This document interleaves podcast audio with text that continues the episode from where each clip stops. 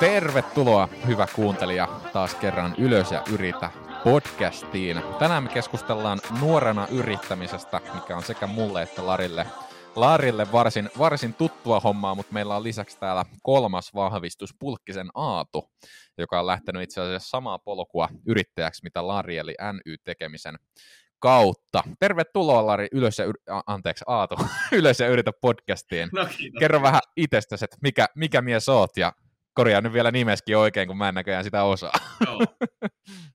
Nimi on Pulkkisen Aatu ja ikää tällä hetkellä suunnilleen 21 vuotta opiskele Aalto-yliopistolla kauppatieteitä ja yrittäjänä on ollut tosiaan se rapia seitsemän vuotta nyt ja aloittanut myöskin nuoren yrittäjyys ryn kautta ensimmäisellä kokeilulla ja siellä on kaikkea tehty Airsoft-pelien pitämisestä grillikiskaa ja sitten siirryttiin valmistamaan maastopukuja pieni erä Latviaa, joka oli aivan järkyttävä farssi, jonka jälkeen tota, pienen verkkokauppaliiketoiminnan kautta kokeiltiin päästökompensointia, joka ei ollut hirveän hyvä bisnes, kun korona iski, jonka jälkeen rakentunut pari pientä sijoitusyhtiötä ja sitten jotain toisen käden, toisella kädellä sählää startup-juttuja ja yrittää käydä vähän töissä kauppiksen ohessa. Pysyy siis kalenteri niin sanotusti täynnä. Hyvin tiukasti, joo. Miten Aatu sä koet, kun sä oot lähtenyt nuorena yrittämään, että tota, onko se saanut, onko se saanut tukea ja, ja tota, miten siihen on suhtauduttu? Tuo on meidän semmoinen aihe, mitä, mitä multa ja Jonelta aika, aika paljon kysellään ja, ja sitten tota, tuntuu, että se on vielä vähän semmoinen tabu, että niin kuin, jos sä lähdet nuorena, niin ei sua, tai jos sä lähdet yrittämään, niin ei kukaan sua auta ja, ja niin kuin, ketään ei kiinnosta, että sä oot oma onnes nojassa, niin mikä, mikä fiilis sulla on itse tuosta niin alusta? Joo. Mä, mä näkisin, että mä jakaisin sen niin kuin haasteellisuuden ja vastoinkäymiset sellaiseen kolmeen tärkeäseen vaiheeseen. Ensimmäinen on se, että uskaltaa lähteä ylipäätään yrittämään ja tekemään. Se on se, että kun siihen oranssiin lappuun on tartuttu ja lähdetty sinne luokkaan sisälle. Sitten seuraava piste on se, että kun aletaan laittaa osakeyhtiö ja muuta pystyyn, missä tota, hallintoa ja muita laillisia haasteita alkaa tulla enemmän ja velvollisuuksia hoidettavaksi, se, että uskaltaa sukeltaa sinne ja firmalle alkaa tulla kulurakennetta, että uskaltaa tulla sen kanssa toimeen ja asioida viranomaisten kanssa ja näin edespäin. Ja siinä meni mullakin hetki, että pääsi kiinni siihen hommaan, mutta ei se sitten loppujen lopuksi ole niin pelottavaa, kun sitä lähtee tekemään ja niin edespäin. Sitten viimeinen ehkä, mihin mä oon tähän mennessä törmännyt, että varmasti tulee lisää, mutta sitten kun lähdetään vähän skaalaamaan ja vaikka hakee rahoitusta ja muuta, niin kyllähän me päästiin vaikka Karo Hämäläisen uutisjuttuun tuossa, tai hyvää, hyvään kirjoitukseen vuosi takaperin, missä oli tosi kiva herätä ja katsoa, kun itsensä ja firmansa haukuttaa taloustaidossa. Niin se on hyvä lähtökohta aina. Että kyllä niitä tulee erilaisia, mutta se on varmaan sitten tosiaan toi skaalausvaihe, missä alkaa firma saada enemmän näkyvyyttä ja sitten alkaa olla korkeampilentoiset tavoitteet ja riskit alkaa olla samalla kovempia ja siitä monet voi sitten olla eri mieltä. Kyllä. Miten sinusta tuntuu, että oletko saanut tukea kuitenkin tuossa niin tavallaan lähipiiristä ja, ja sitten niin ehkä yrittäjäpiireistä vai, vai tota, minkälainen fiilis sulla itsellä? No siis Tämä on tosi hyvä kysymys, koska totta kai sellaista, että joo, hyvä, kiva, tee vaan tukea on totta kai tullut johonkin pisteeseen asti, mutta yhtä lailla kauhistelu riskienotosta ja muusta, että ette te nyt voi noin tehdä tai ei teillä nyt riitä rahat tohon, että ettekä te nyt tollasta lähde tekemään ja hirveä määrä asioita, jotka pitäisi tehdä, että se on sitten se, että taistelee ensin se oma uskalluksensa kanssa lähtee, mutta samaan aikaan vielä tulee sellaista niin kuin itse on ne päässä ne samat ongelmat on tullut 50 kertaa läpi ja joku vielä huutaa, niin sieltä kulman takaa lisää, että kaihan sä muistat nämä ja kyllä totta kai niin kuin, haasteet on tiedossa. Mutta se tulee, mutta kyllä sitten monet myöskin ojentaa kättä, etenkin vanhemmat yrittäjäkaverit ja tuttavat silleen, että tosi hienoa, että lähdet tekemään ja sieltä sitten tulee enemmänkin se, että haasteita tulee aina, mutta sitten vaan uskalletaan yrittää ja tehdä ja harva haaste on kuitenkaan oikeasti niin iso, miltä se alun perin näyttäytyy. Just näin, just näin. Ja mun mielestä tuossa niin kuin, tapaa se, että et, et mikä käsitys ihmisillä, jotka ei yritä, on yrittämisestä, niin se on myös tosi mielenkiintoinen näkökulma, kun itse muistan, että, että omassa historiassa, kun yrittäjänä aloitin, niin, niin tosi moni anto, anto neuvoja ja, ja vinkkasi eri asioita, pahoittelut koiranpento taustalla, niin tota, joilla ei oikeasti välttämättä sitä tietoa ja, ja ymmärrystä ollut, ja, ja sitten itse asiassa ne neuvot, mitä saattaa tulla, on tosi huonoja. Mutta miten sä näet on niin kun periaatteessa yhteiskunnan asettamat edellytykset nuorille yrittäjille, kun mä itse muistan, muistan, kun hyppäsin hyppäsi yrittäjäksi lukio-opiskelujen aikana, niin eihän siinä mitään starttirahoja tai mitään muita tällaisia pysty saamaan, kun, kun laki lukee. Ja, ja Kela ja Ely ja muut lukee, lukee sut täyspäiväksi opiskelijaksi, niin eihän siinä mitään tukia saa. Niin miten sä näet ton, että tulisiko yhteiskunnan paremmin tukea nuoria yrittäjiä?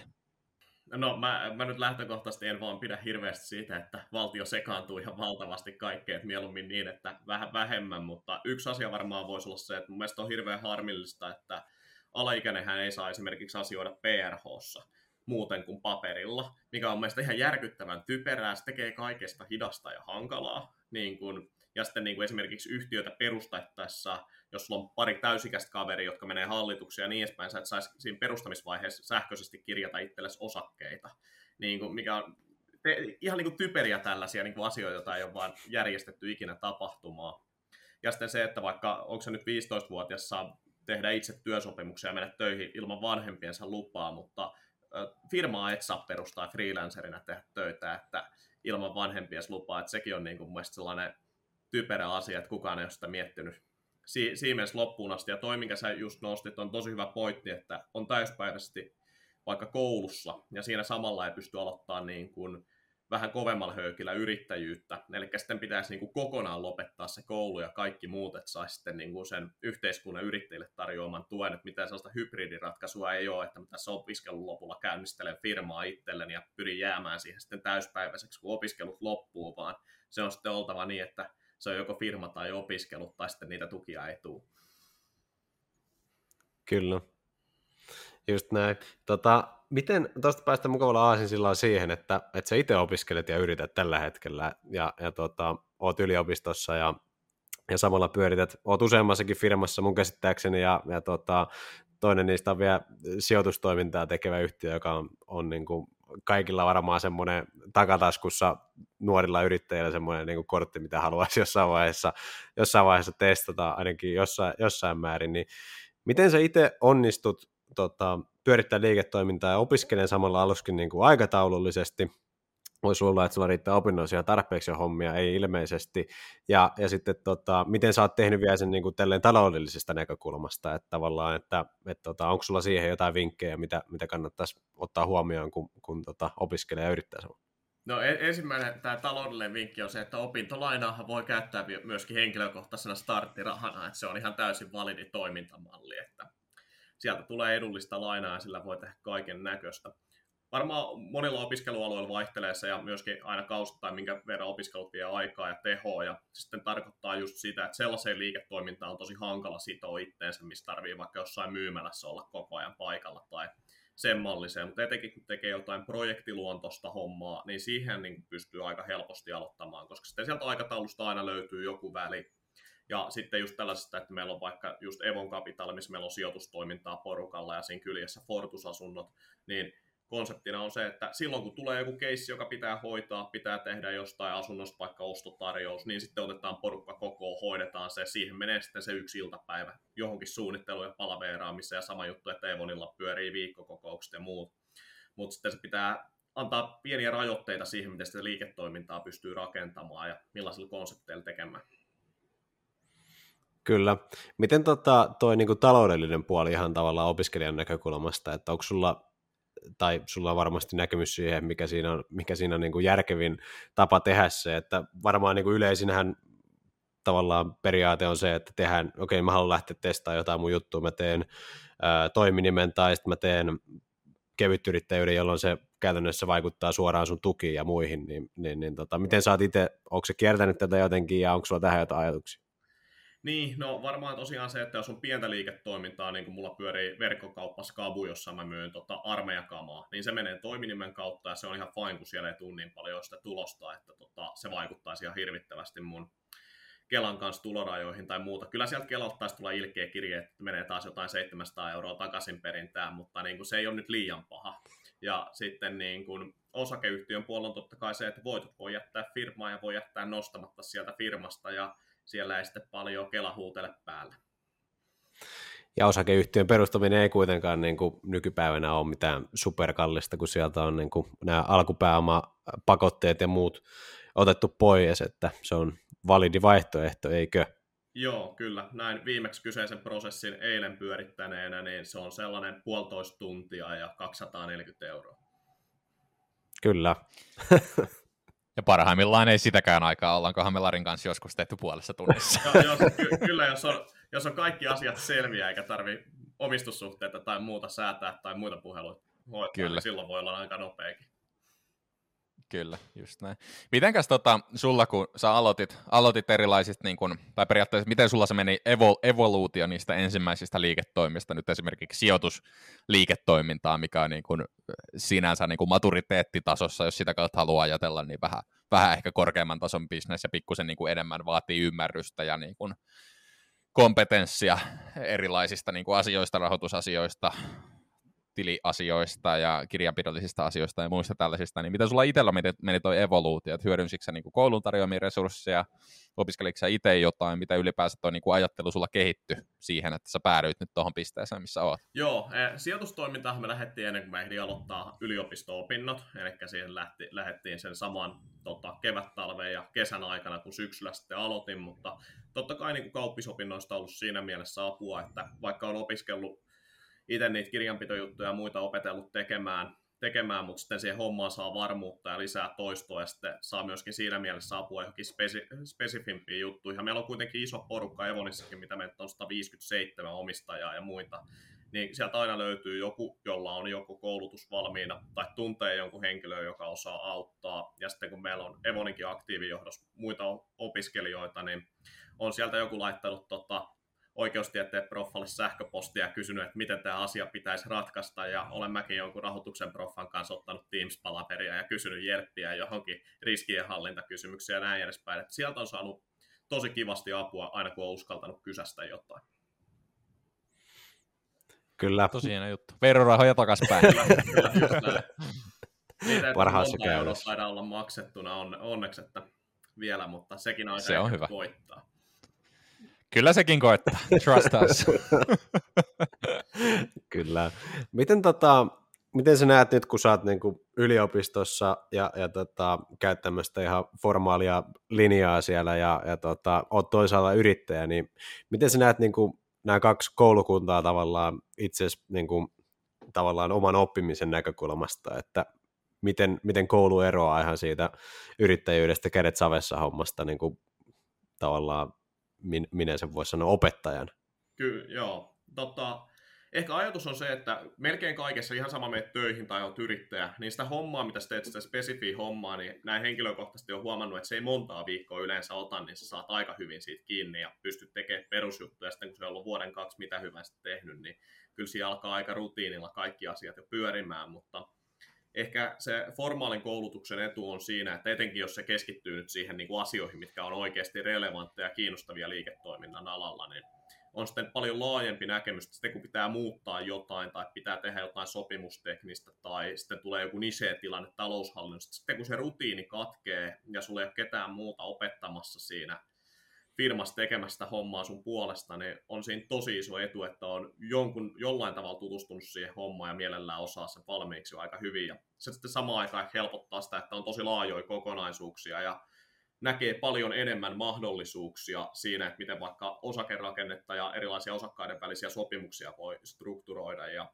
siitä, että myöskin sitten parhaimmillaan yliopistolta pitää nostaa välistä kesäkursseja, siellä on aivan loistavia opettajia esimerkiksi yritysjuridiikassa, niin sieltä kuulee aivan loistavia tarinoita siitä, että miten esimerkiksi toisten muroihin pystyy kusemaan äh, erinäköisissä yhtiöoikeudessa tilanteissa ja siitä, miten voi suojata itteensä niiltä.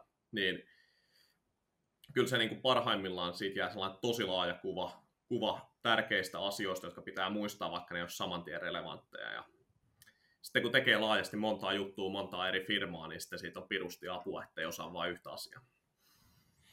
Kyllä. Ja, ja toi on ehkä niinku yksi, mikä mulla on ollut aina niinku ongelma periaatteessa yliopistotason koulutuksen suhteen ja ylipäänsä ehkä mm. koulutuksen suhteen on se, että siellä usein annetaan vastauksia just tollaisiin niinku tosi hyvin tosi spesifeihin ja tosi niin kuin tärkeisiin kysymyksiin, mutta usein itse asiassa se opiskelija ei, ei itse osaa välttämättä kysyä niitä relevantteja kysymyksiä.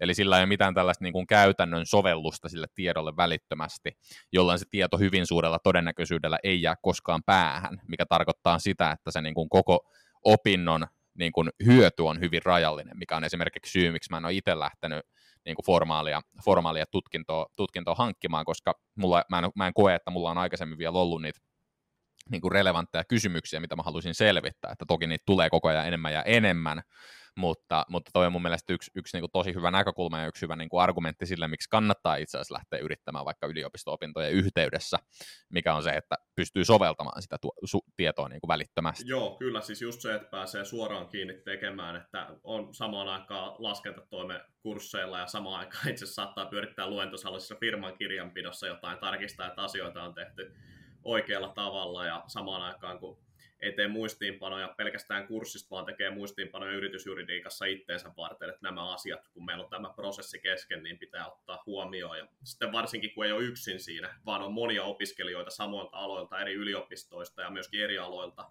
niin sitten kun porukka tuodaan yhteen, niin onhan siinä niin kuin ihan valtavasti aivovoimaa keskittyneenä, mutta en mä missään nimessä halua poissulkea sitä tekemällä oppimista, koska kyllähän sitten niin kuin ne oikeasti yleensä tärkeät asiat, jotka kannattelee sitä liiketoimintaa ja tekee sitä tuottoa, niin opitaan tekemällä tai opitaan jostain muuta kautta kuin itse sieltä koulun penkiltä, että molempi kyllä, parempi. Kyllä, just näin.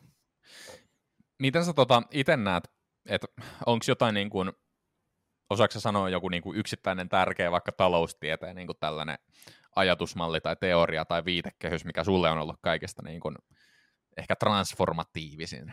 Ei, nyt, nyt, nyt on kyllä tiukka, tiukka kysymys, että mikä olisi loistava.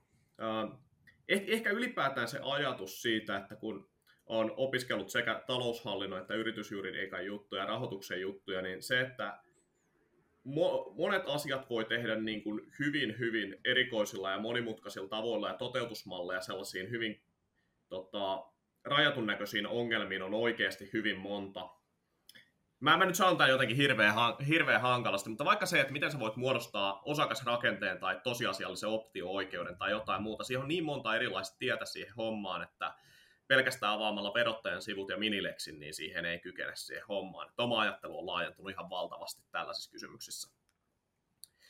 Et niin kuin... Toi on tosi hyvä ajattelumalli periaatteessa, että, että mikään asia ei ole mustavalkoinen. Se on yksi asia, minkä mä, mikä on mulle itselle ollut, ollut niin kuin yksi, ja, yksi, ja, yksi ja niin kuin tärkeimmistä mm. opeista koko yrittäjyyden ajalta, se niin kuin harmauden määrä, eikä pelkästään lonkero marraskuussa, kun äänitetään tätä jaksoa, vaan ylipäänsä sen niin kuin, tiedon laadun suhteen, että mikään ei ole ikinä mustavalkoista. Joo, ja sitä enemmän opiskelee ja tekee, niin sitten se niinku erilaisten vastausvaihtoehtojen määrä muuttuu eksponentiaaliseksi koko ajan. Koska sitten kun sovellat sinne sen yhden lisää jutun, niin se niihin kahteen aiempaan molempien vaihtoehdot tuplaa, ja sitten se jatkuu ja jatkuu, ja sitten sulla on ihan valtavasti erilaisia vaihtoehtoja.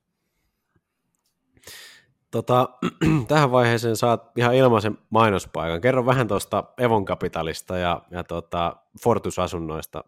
Sanoinko molemmat oikein varmasti? Joo, kyllä. Joo.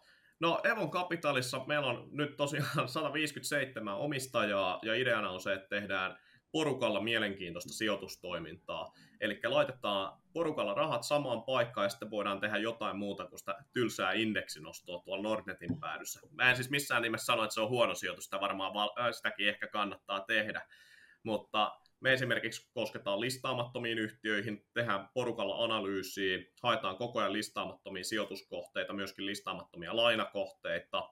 Esimerkiksi meillä on Kyrö Distillerille 5000 euron tynnyrilaina, eli siellä on vakuutena 200 litraa viskiä ja me ollaan 5000 euroa lainattu sitä vastaan kiinteällä korolla. Kuulostaa opiskelijoille sopivalta vakuudelta. Tämä on niin sormet ristissä, että toivottavasti firma menee konkkaan ja tulee hyvä yhtiökokous, kun käydään noutamassa lainavakuus. Mutta tota, tota, tota.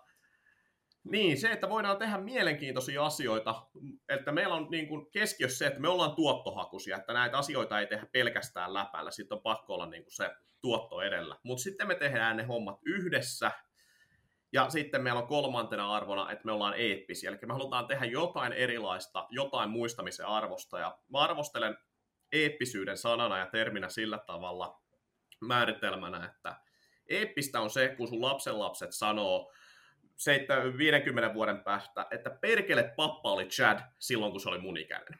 Että se on niin kuin eeppistä.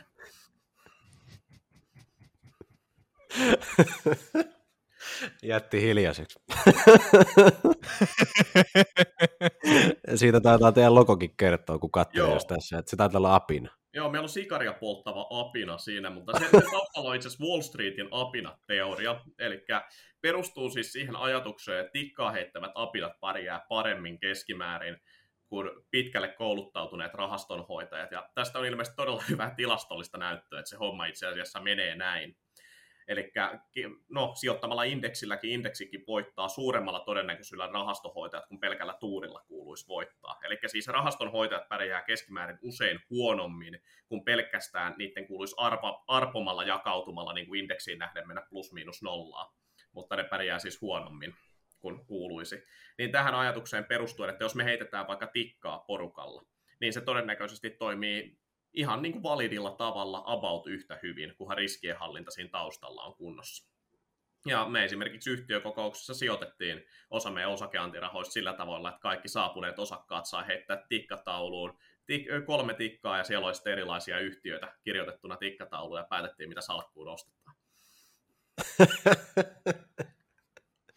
Just näin. Miten toi niinku, ihan, ihan mielenkiinnosta, että et millaisia niinku, periaatteessa volyymeja tuolla on, jos, jos pystyt kertomaan, että et, niinku, millaisia niinku, ostoja te olette tehneet, kuinka paljon teillä on niinku, pendaamassa rahaa, onko teillä jo, jo niinku, näyttöjä, että millaisia tuottoja on tullut, kerro vähän siitä niinku, periaatteessa, miten se on taloudellisesti mennyt. Joo, No siis e- ehkä ensimmäisenä on se, että totta kai niin kun näin lyhyellä aikataululla tuuri määrittää paljon enemmän sitä kuin oikeasti taito. Ja sen takia tämä nyt on oleellinen disclaimeri sille, että kyllä olemme pärjänneet indeksiä paremmin siitä lähtien, kun olemme tätä lähteneet tekemään, mutta kun salkussa ei tuota historiaa, kun rapia vuosi on, niin siinä on nyt turha lähteä ihan hirveästi tota, tota, tota, pidentelemään kikkeliään sillä, että ollaan pärjätty indeksiä paremmin. Osittain ihan johtuen siitä, että meillä on esimerkiksi käteispainoa vuoden alusta, kun markkinat syöksyy, ja nyt ollaan sitten ostettu niin kuin pikkuhiljaa markkinan laskiessa lisää salkkuun, niin se nyt on mennyt ihan yllättävän hyvin sinänsä. Ja sitten minkä kokoisia sijoituksia, niin pörssisijoituksissa siellä on jotain ihan tosi pieniä positioita, kun jossain listautumisannissa ei saa kuin parisadan euron paikan, kun lähtee kokeilemaan, mutta sitten siellä on niin pörssisijoituksena ehkä sellaisena keskimääräisenä, mitä heittää, saattaa olla 4-5